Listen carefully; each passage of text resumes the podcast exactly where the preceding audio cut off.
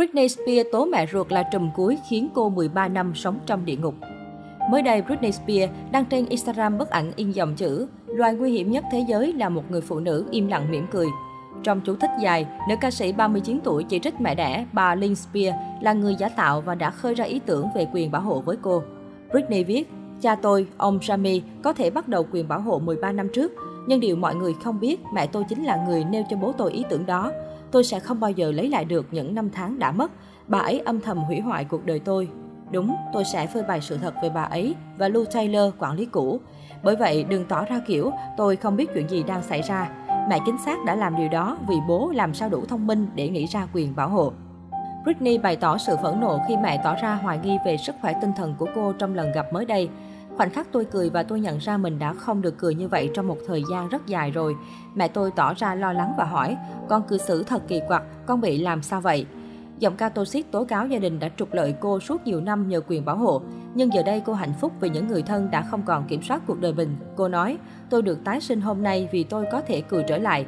Thế nên xin cảm ơn vì đã ra khỏi cuộc đời tôi để tôi được sống theo ý mình. Tối nay tôi sẽ mỉm cười vì tôi biết cuộc sống mới đang chờ tôi phía trước. Sau vài tiếng đăng bài viết trên Instagram, Britney đã xóa đi. Bà Britney Spears hiện chưa lên tiếng phản hồi về chia sẻ của con gái. Trước đó, vào ngày 29 tháng 9, bố Britney, ông Jamie Spears, 69 tuổi, đã kết thúc quyền giám hộ với con gái theo phán quyết của tòa.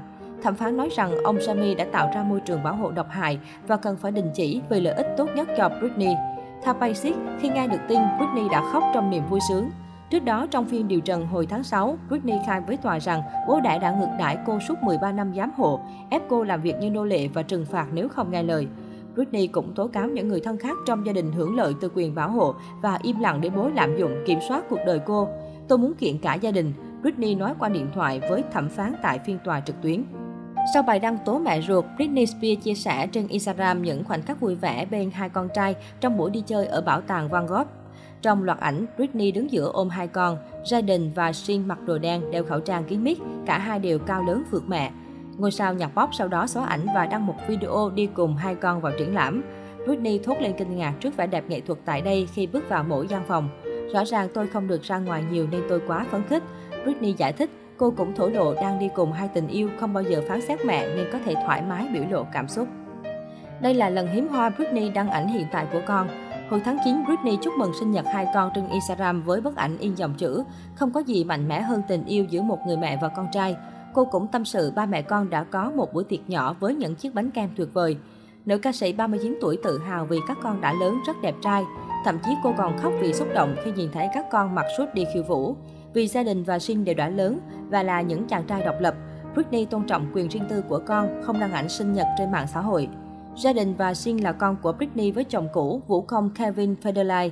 Những năm qua, vì chịu sự giám hộ nên Britney không được gặp con thường xuyên.